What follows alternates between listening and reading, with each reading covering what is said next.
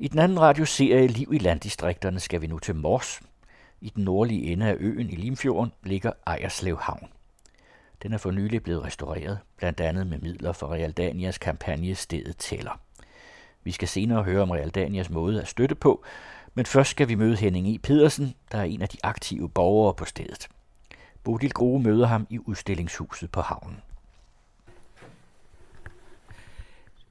Ejerslev Havn, hvad er det for et sted?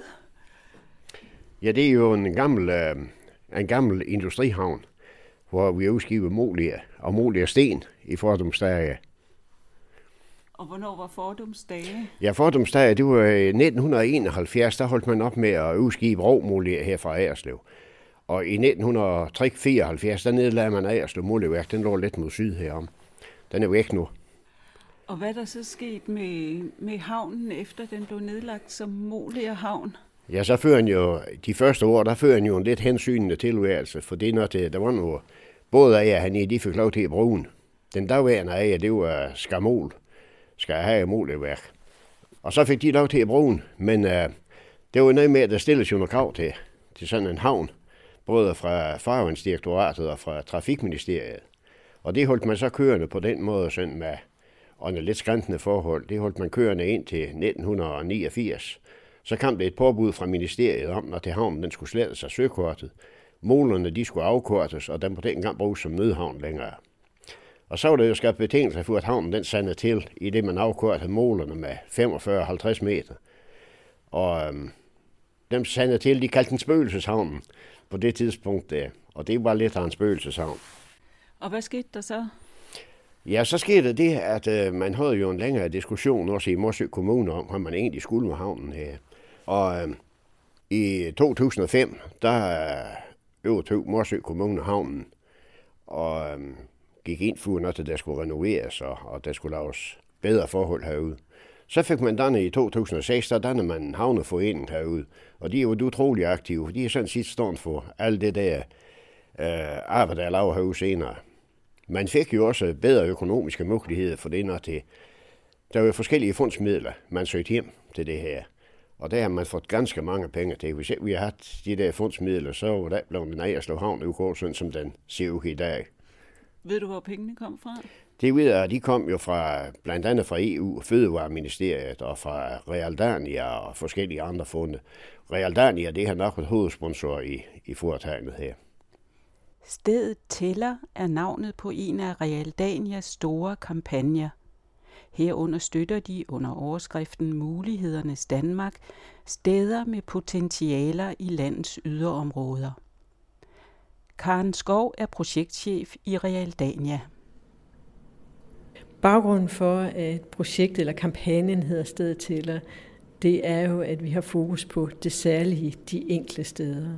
Og vi har cirka 31 aktive projekter, øh, som vi har støttet rundt i landet i forbindelse med den her kampagne. Og ved Ejerslev Havn, som er en del af det, ikke? Jamen, Ejerslev Havn er en del af det, og noget af det, der er helt særligt ved Ejerslev Havn, det er jo kombinationen af det særlige sted og alle de aktive. At Ejerslev Havn er en lille, fin naturhavn med moliaskrænter omkring, og en lagune, hvor man kan gå ind og kigge på de her skrænter, man kan gå ind og finde, finde fossiler, og det er noget, der er 55 millioner år gammelt. Det er rigtig gammelt, ja. Og helt særligt, det er faktisk en særlig naturformation, vi kun har øh, på Mors og på Fur. Øh, og kombinationen af, at der så i Ejerslev Havn er rigtig mange aktive borgere, som arbejder dels med udviklingen af havnen, men også med at gøre Ejerslev Havn til, til et nøglepunkt for alle de folk, der kommer og kigger på Moliaskranterne. Og det er jo den kombination, der gjorde, at vi gik ind og støttede projektet.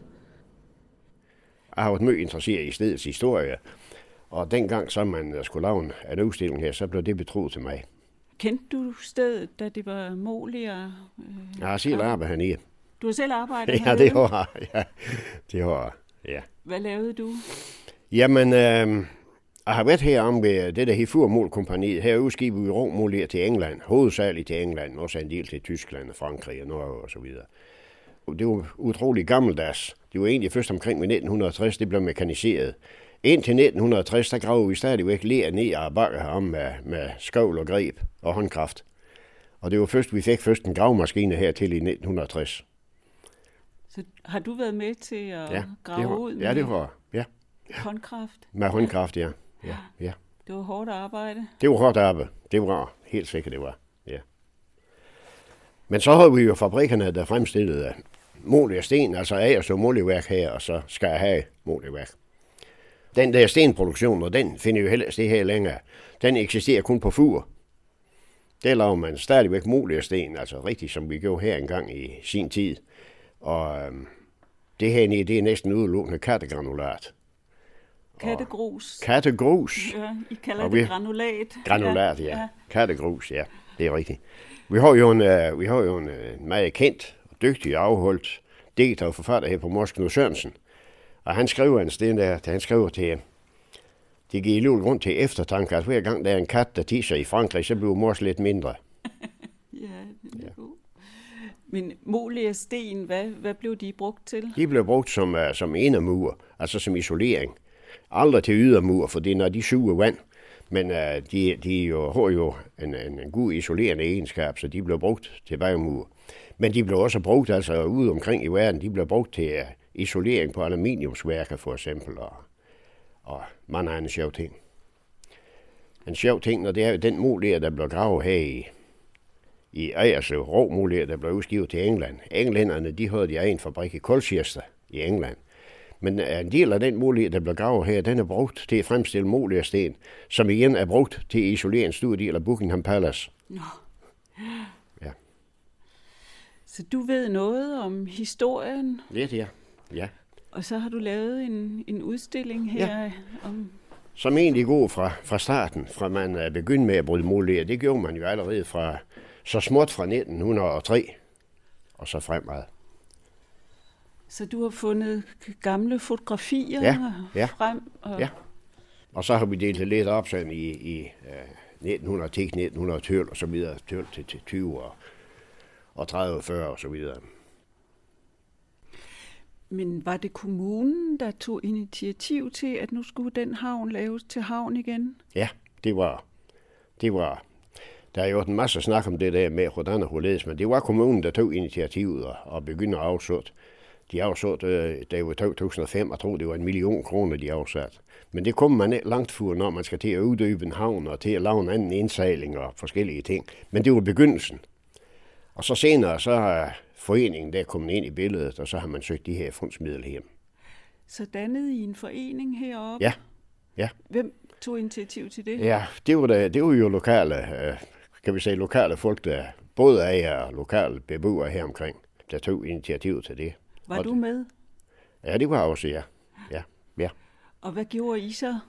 Jamen, vi gik jo i gang med i hvert fald at, at, at forhandle med kommunen og forhandle lidt med, med også med skal have muligt værk. Og de er så også ydet lidt til det her, men... Uh, var det fordi, de stadig ejede det? Jamen, de havde jo ejer, og det var også fuldstændig at vise, de gode vilje til, at de godt ville uh, bevare stedet her som, som havn. Men uh, de er klar, de havde ikke noget, de havde ikke noget økonomisk interesse i det. Det havde de ikke. Men hvordan fik I den så bygget op? Jamen det gjorde man jo i hjælp af de her midler, man, uh, man fik ind. Man fik jo en, øh, en dygtig mand ind på en fundrejse, eller hvad kalder man sådan hjem, uh, der blev sat på det her. Han har søgt masser af penge hjem til os. Det har han. Og, og så er jeg jo kommet lidt af det lidt med hensyn til at, både at, at få udbygget målerne og få lavet ny indsejling og få havnene uddybet. Det er også en dyr bekostelig affære. Det er, vi, vi har fået penge fra mange forskellige funde og, og steder.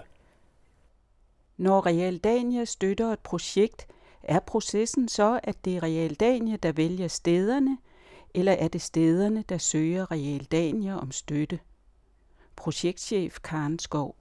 Jamen, processen i stedet tæller har været, at vi har haft to udbud, hvor vi simpelthen skriver ud på vores hjemmeside. Vi skriver til kommunerne og siger, at nu er der mulighed for at søge støtte. Og så har vi i begge udbudsrunder valgt dobbelt så mange projekter, som vi kunne støtte. Og de her, den her håndfuld projekter har så fået, fået 125.000 i udviklingsstøtte. På baggrund af deres udviklingsprojekt valgte vi så halvdelen til realisering. Og der har de kunne få op til 70 procent medfinansiering. Så der har været sådan en udviklingsproces, og der har vi haft et særligt fagpanel til at hjælpe os med at pege på, hvilke projekter, der øh, havde øh, de bedste potentialer. Og i sidste ende har det været vores direktion, der har nikket til, hvad det er, vi er gået og støttet. Men hvad er det for kriterier, der gør sig gældende, når man skal vælge sig ud? Jamen, de kriterier, øh, der gjorde sig gældende i forhold til det, vi kalder Mulighedens Danmark, som Arslev Havn er en, er en del af, det var, at der var noget særligt det sted, som kunne være basis for udviklingen. Men det var også, at der var, vi kunne se, der var nogle, eller et af kriterierne var også, at, at der var lokale aktiver omkring, og der var en kommunal opbakning, fordi det er det, der gør, at vi tror på, at et projekt har en langsigtet levetid, og at det er muligt at udvikle sådan et projekt. Vi kan jo se, når der er den der kombination af lokale aktive, så nogen, der tager ejerskab til det, der er nogen, der bærer det videre. Og noget af det, vi kunne se ved Ejerslev Havn, det var jo, at de allerede selv havde bygget nogle små øh, havnhuse, og det strålede ud af deres ansøgning, at der virkelig var mange, der øh, ville være med til det her. Og der var en kommunal opbakning. Og det er jo noget, der gør, at projektet bliver forankret på lang sigt. Det er også noget af det, der gør, at man kan tro på, at det ikke kun bliver det, vi nu lige går ind og støtter i det konkrete projekt, men at der også er nogen, der efterfølgende løfter tingene videre. Og vi kan jo høre, at de arbejder videre deroppe, at nu er de i dialog med kommunen om at få asfalteret den meget lange grusvej, der er ned til havnen, for at forbedre adgangsforholdene. Øh, men det særlige på stedet er jo de der morlighedsgrænter, og noget af det, altså, øh, der kommer, eller før projektet blev realiseret, kom der cirka 15.000 mennesker om året. Så det er ikke kun løssejlerne, det er også mange turister, der tager ned og ser det her projekt. Og der tror vi på, at, at ved at hjælpe med at give lidt støtte til, at de nu har fået et bedre havnehus, at de har fået, kiosken har fået lidt bedre øh, vilkår, og de har fået nogle bedre toiletforhold. Det gør, at det bliver endnu mere interessant for turisterne at komme der. Og, og øh, øh, Øh, vi har jo hørt derop fra, at sidste år, eller før projektet blev realiseret, der smed forpagteren håndklæderingen og sagde, at han ville ikke længere køre kiosk. Nu har de fået en forpagter, der har kørt kiosken sidste sommer, og han vil fortsætte næste sommer. Og et kafeterie. Ja, et kafeterie, og man kan, altså, man kan køre derned og spise sin aftenis. Ikke? Man kan øh, køre derned og, og få noget at spise dernede, og man kan sidde inden døre.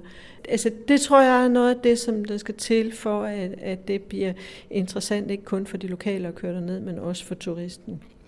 Men er det specielt sådan turistattraktioner, øh, I gerne vil støtte i den der kampagne?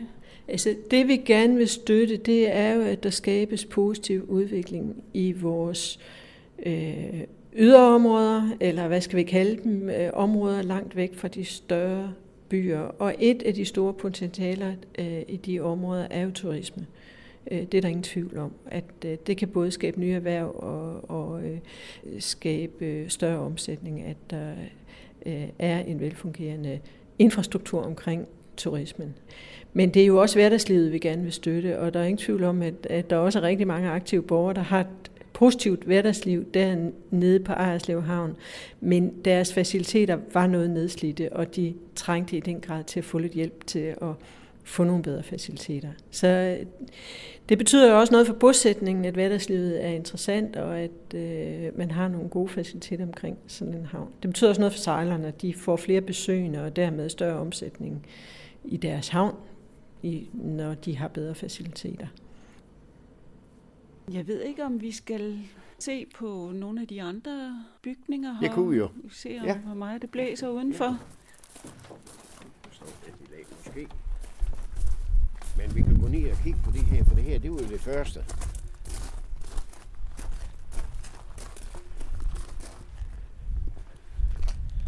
Og det starter jo så med de her små fiskehytter her, hvor vi er i 2011, øh, der, der fejrer vi jo 100 års jubilæum. Havnens 100 års jubilæum. Det var 100 år siden, man startede byggeriet af Aerslev Havn. Og der fik man så bygget de første uh, små hytter her. Og uh, du kan prøve at kigge ind igen, hvis du ser. Så.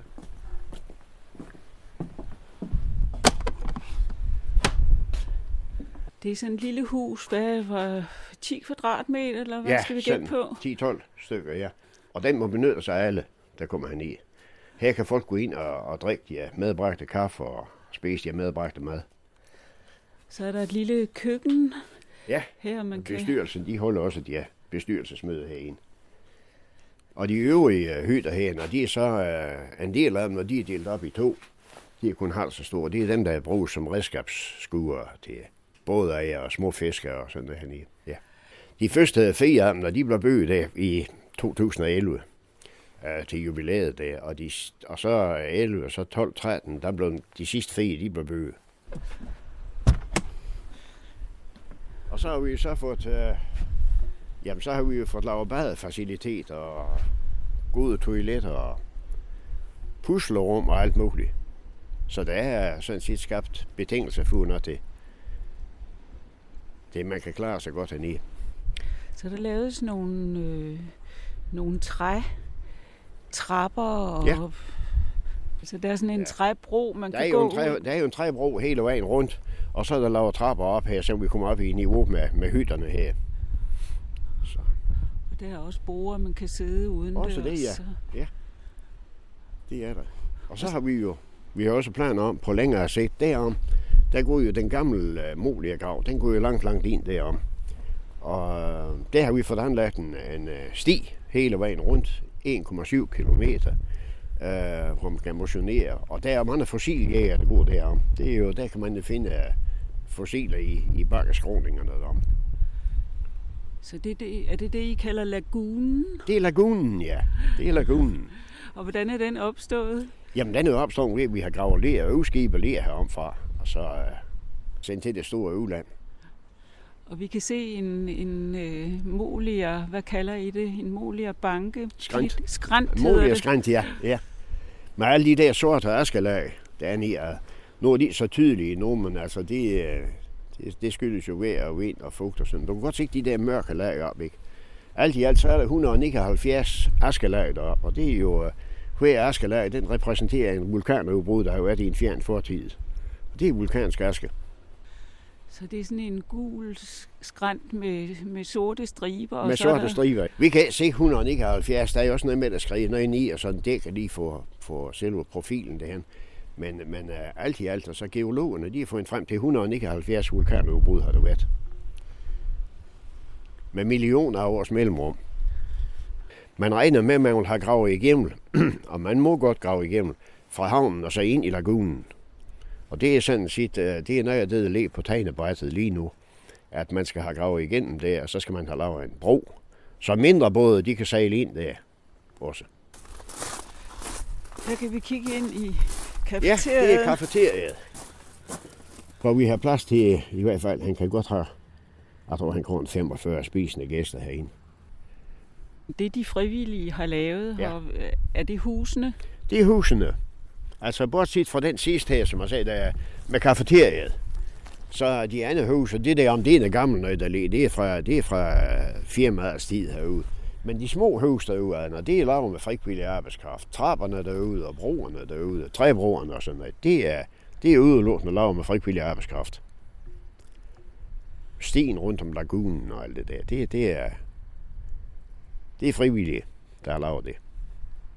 Det er det, man med en, fortærske ven kalder ildsjælene, Ja. der har lavet det. Men man kan se arkitekturen på de nye huse med, med de sorte øh, brædder og Ja. de sorte tage.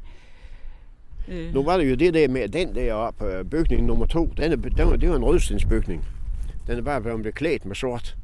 Og det var jo fordi, når det blandt andet et krav fra Realdania, at når der skulle bøges hernede, det skulle være sådan og sådan, så skulle der være lidt harmoni over, og så skulle det også beklædes. Og det siger godt ud. Det siger godt ud, at det øh, passer sammen, at det er sådan, uh, er en rødstensbygning, og resten det er i sort træ. Sådan. Det, øh, det harmonerer lidt. Det gør så der var nogen med indover fra Realdania til Det var det, de, de havde de her krav. De havde også de her krav. Altså, de ville godt, de ville godt bevilge penge, og de havde bevilget et pænt stort beløb.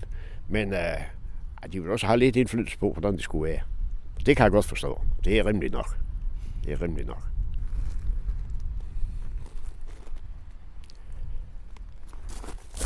Der står her, etablering af Ejerslev Havn er støttet af Fødevareministeriet og EU, landdistrikter.dk gennem LAG Thy Mors. De har også været inde over. Ja, det har de.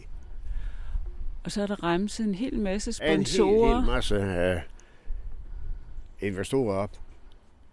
Og der er murermester og vognmandsforretning og mange lokale, der er gået ind. Og, Der er mange og- lokale, der er gået ind, ja. Det forandrer sig en hel del. Det er rimelig fra dengang det var industrihavn, og så til i dag, det er lystbådhavn.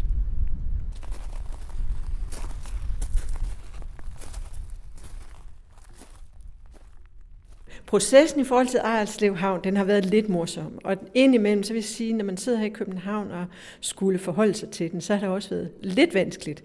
Men sådan er det jo at arbejde sammen med ildsjæle, og sådan er det at arbejde sammen med aktive lokale borgere. De startede med at ville i stand sætte deres eksisterende havnehus, og det var faktisk det, vi gav dem støtte til. Undervejs så fik vi pludselig en opringning fra dem, men nu ville de rive det eksisterende havnehus ned, og så ville de bygge et nyt hus. Og vi fik nogle fine tegninger af det nye hus, og nikkede til det og sagde, det er i orden, at I bruger pengene til det. Men de er jo aktive borgere, så undervejs, da de så begyndte at bygge det nye hus, så fandt de pludselig på, at de kunne jo både bygge det nye hus og sætte det gamle i stand. Og det er aktive borgere, der så går ind også selv og arbejder med, øh, som var forudsætningen for, at de kunne få pengene til at strække. Men øh, øh, vi endte med at nikke til det og sige ja, og øh, øh, det er blevet to rigtig fine huse, og øh, det er jo herligt at opleve, hvordan sådan nogle lokale borgere er i stand til også at trylle med pengene og få rigtig meget ud af, når de har fået lidt støtte, at, at de både har deres gamle hus, som de nu kan bruge og arbejder videre på for sat i stand indvendigt, men også har fået et fint nyt hus. Men er det så jer, der bestemmer, hvordan det skal se ud? Eller hvem bestemmer det? Vi bestemmer ikke, hvordan det skal se ud, men vi har jo, altså oprindeligt, da vi, get, altså, vi bestemmer, hvad vi giver tilsavn til. Og vi siger, at hvis de ændrer projektet undervejs, så skal de orienteres. Fordi det er ikke bare en blankprojekt, de har fået. Og vi skal også kunne godkende, hvad det er, de laver. Så da, vi, altså, da de ville bygge et nyt hus, så skulle vi have de tegninger til godkendelse. Men det er jo i sidste ende dem selv, der bestemmer, hvad øh, de laver. Men i en eller anden forstand er vi nødt til, som, som en, øh, for, den forening, vi er, at holde hånd i hanke med, hvad bliver Realdanias penge brugt til. Øh, vi skal kunne godkende projektet. Men det behøver ikke ens, være ens betydende med, at det altid skal være store, spektakulære projekter. Altså Ejerslev Havn er det et fint lille havnehus og sober arkitektur, øh, som er, øh, også er bygget meget lavpraktisk i forhold til, at det måtte ikke koste for mange penge. Pengene skulle strække til alt det, de gerne ville. Men øh, det har vi været med til at godkende, at de gjorde. Arkitekturen skal være, eller den skal være øh, sober og ordentlig, men det behøver jo ikke betyde, at det hverken er dyrt eller spektakulært. Altså her har vi bygget, eller godkendt, at de byggede et lille, lille ydmygt sort malet havnehus, øh, uden det store sådan falbara. Og, øh, øh, men selvfølgelig skal vi være sikre på, at der er en vis kvalitet i det, vi støtter, og det pengene bliver brugt til. Og kvalitet, det er også æstetisk kvalitet. Jamen det kan jo både være håndværksmæssigt og æstetisk kvalitet, men det handler jo også i sidste ende om, at, at øh, det har kvalitet for dem, der skal bruge det, og at det øh, kan holde på lang sigt, at vi tror på, at, at øh, det også rent sådan byggeteknisk holder på lang sigt, og at de ikke får bygget noget, som de får for mange vedligeholdelsesproblemer med osv. Så der er, mange, der er mange dimensioner i kvalitet. Men i kommer vel ud for sådan nogle forhandlinger med de lokale. Er der nogle gange nogen, der synes, at I vil bestemme for meget? Jamen, det er jo, det er jo pudsigt, når du spørger, fordi øh, når vi får, får øh, lavet evalueringer, og det er jo primært der, vi kan se, om der er nogen, der synes, vi bestemmer for meget, så støder vi ind i, at dem, der ikke har arbejdet sammen med os, de synes, vi bestemmer for meget. Men at dem, vi har arbejdet sammen med, de synes det faktisk ikke. Og evalueringerne bliver jo lavet anonymt, så det er ikke noget med, at vi får at vide, hvem øh, øh der siger hvad. Men øh, øh der er der ingen tvivl om, at, at øh, der er nogen, der godt i situationen kan opleve, at det, at vi går ind og, og blander os på den ene og den anden måde og skal godkende tingene, at øh, det kan opleves øh, besværligt. Men jeg tror egentlig også, der er rigtig mange, der oplever det som øh, en mulighed for at få kvalificeret deres projekt, fordi vi sidder med så mange projekter gennem hænderne, så vi jo også har noget erfaring for, hvad kan lade sig gøre, og hvad kan ikke lade sig gøre. Og hvad skal man være opmærksom på, så man er sikker på, at man får et velgennemført projekt. Men hvad er det, folk får ud over pengene, når de søger hos jer? Jamen, ud over pengene, så får de jo også noget dialog, og de får noget af den projekterfaring, vi har. Altså i Realdania har vi været efterhånden været involveret i 2600 projekter. Så øh, vi har en lang række erfaringer med, hvordan skal man organisere sådan et projekt. Hvad er det for kompetencer, man skal have med ind for at sikre, at man får velgennemførte projekter? Hvad er det for et samarbejde, man skal sikre? Hvad, altså, hvad er det for processer, man skal igennem? Så de får også noget dialog med os og noget, får lov til at få noget af vores erfaring af, øh, hvordan man kan gennemføre projekter. Og Ja, om der er nogen, der oplever det besværligt, vi oplever også, at der er nogen, der simpelthen ringer til os og siger, vi hvad, vi ikke godt spare med os omkring det her projekt. Vi, skal, vi har faktisk ikke brug for jeres penge, men vi har brug for jeres erfaring på, hvordan får vi det her op at stå. Så, så vi må også have et ry for, at, at vi, vi øh, øh, har kendskab til, hvordan man kan gennemføre de her projekter på en god måde. Men hvad er det så, at de gerne vil spare omkring? Øh Jamen, det kan være processen omkring projektet. Hvad er det for øh, ting, der er vigtige at få undersøgt, inden man kaster sig ud i sådan et projekt? Hvad er det for... Det jamen, det kan for eksempel være... Øh, jamen, på Ejerslev Havn kan det jo være at, at kigge lidt på, hvad har vi af muligheder for den efterfølgende drift, for at være sikker på, at når vi nu står med det her hus, hvordan kan vi så drifte det og holder det? Øh, hvad skal vi tro på, det koster? Det kan være de lokale, der har en rigtig god erfaring på priser, men, men øh, der kan vi så også gå ind og sige, har I nu husket øh, øh, at sætte tilstrækkeligt af til uforudsete, fordi der altid opstår ting undervejs. Nogle gange, når vi går ind og støtter projekter, går vi direkte ind og får lavet sådan forundersøgelser, hvor vi, hvis, hvis øh, der er nogen, der kommer til os med et stort projekt, så kan vi godt finde på at sige, at i første omgang, så vil vi gerne se, at der bliver lavet en forretningsplan, i forhold til at sige, kan det her bære? Øh, hvad skal der til af efterfølgende drift for at kunne løfte det?